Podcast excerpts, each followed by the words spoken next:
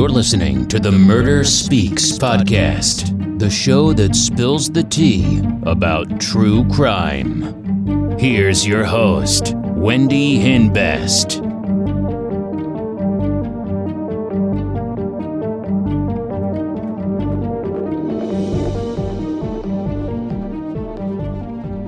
Hey, welcome back to Murder Speaks. Hope everyone's having a great week. So today's real crime story is about 27 year old Sheree Jackson of Greensboro, North Carolina. Sheree was previously an honor student, cheerleader, and homecoming queen. After high school, Sheree moved to Greensboro. She worked as a family and healthcare coordinator at the Shipman Family Care in Greensboro. November 2006, Sheree disappeared. Her boyfriend, DeCarlo, called her parents to see if they knew where she was. One night there was a party, and Cherie never showed up. By 10 a.m. the next morning, she didn't show up for work. And four days later, she didn't pick up her paycheck. Nobody has heard from her. Her coworkers went to her apartment, but she didn't answer the door and her car was still in the driveway. So they called the police.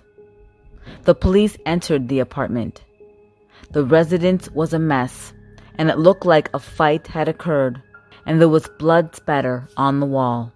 But her bathroom was very clean.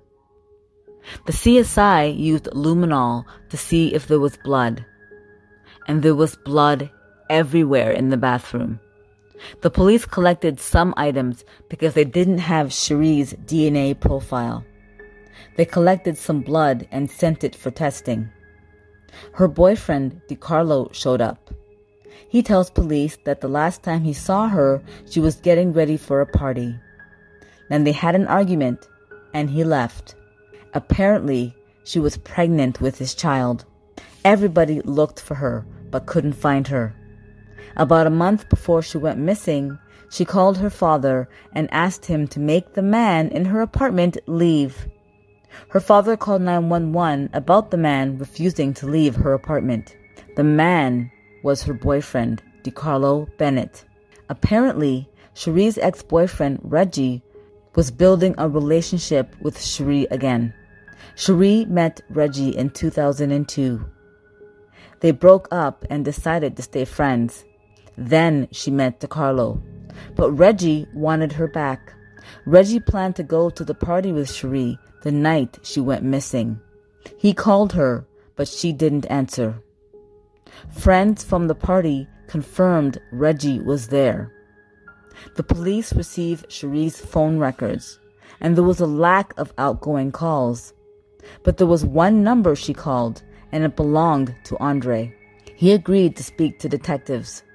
He tells police that he only knew Cherie through DeCarlo.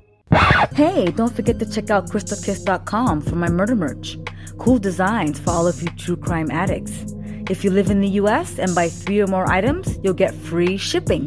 Use discount code MURDER15, that's MURDER15, and save 15% on your entire order. Check out my YouTube channel, Murder Speaks. The link is in the show notes. It appears Sheree made a 911 call and DeCarlo was arrested. They brought him in for an interview. He tells police they had an argument. Apparently, he didn't like what she was wearing. They searched his car and they found a small spot of blood and there was a bad smell in his trunk. It smelled like decomposition. They get a DNA sample from him. He tells police all these ridiculous stories, and the police confirmed the blood in the bathroom belonged to Sheree. So now they were looking for a body. The police conducted surveillance on DeCarlo and realized he was fleeing the jurisdiction. The blood in his car came back to a mixture of Sheree's and DeCarlo's blood. DeCarlo was arrested and transported back to Greensboro. 19 months after Sheree went missing, DeCarlo had information about where Cherie's body was as part of a plea bargain. Her parents wanted her body so they can give her a proper funeral. Her body was buried in the backyard of DeCarlo's mother's home at the time.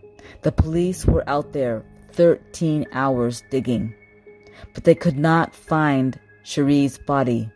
So DeCarlo was led to the backyard and he showed police where Cherie's body was buried.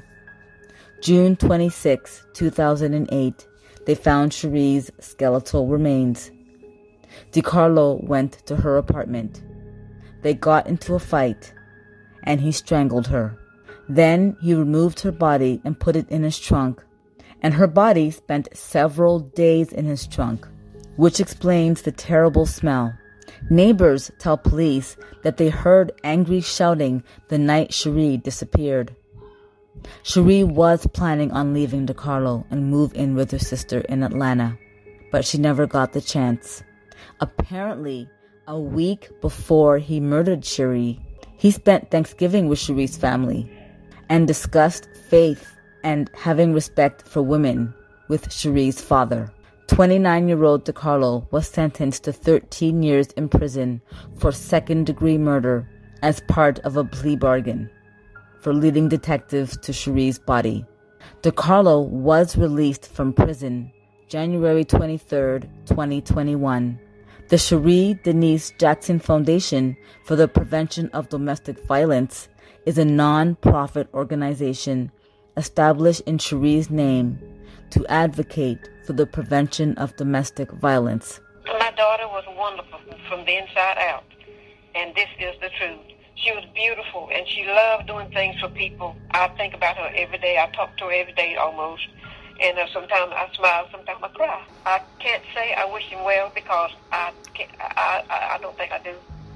I, I hope he'll think about this every day of his life, and maybe it would help him to guide somebody else away from going through violence like my daughter did. I can't say I've forgiven for that yet.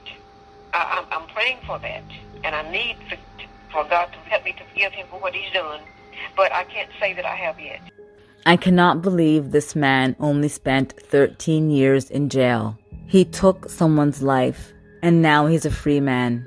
I can only imagine how Cherie's family is feeling right now. I feel terrible for her mother and father. I'm a mother of five, and I could not imagine for one second losing any of my children, especially in that way.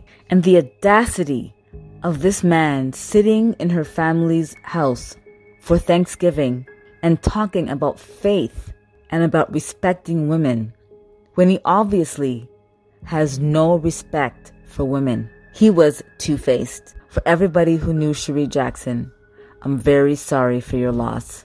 Thank you so much for joining me on this week's episode of Murder Speaks. Hope you enjoyed it. Follow me on Twitter and Instagram. My socials are in the description notes. Please like and subscribe. Join me again on Murder Speaks. Thanks. Bye.